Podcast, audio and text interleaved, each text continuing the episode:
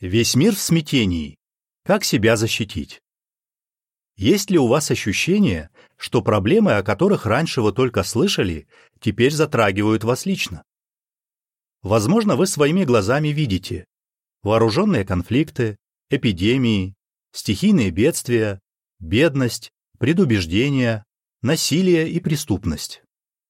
Пережив трагедию, многие испытывают шок и беспомощность а кто-то чувствует полное опустошение и впадает в ступор, своего рода эмоциональный паралич. Но если ничего не предпринять, станет только хуже. Даже когда кругом все рушится, нельзя опускать руки.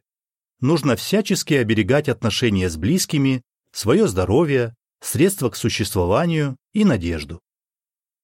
Как максимально уберечь себя от смятения и хаоса, которыми охвачен этот мир? Конец статьи.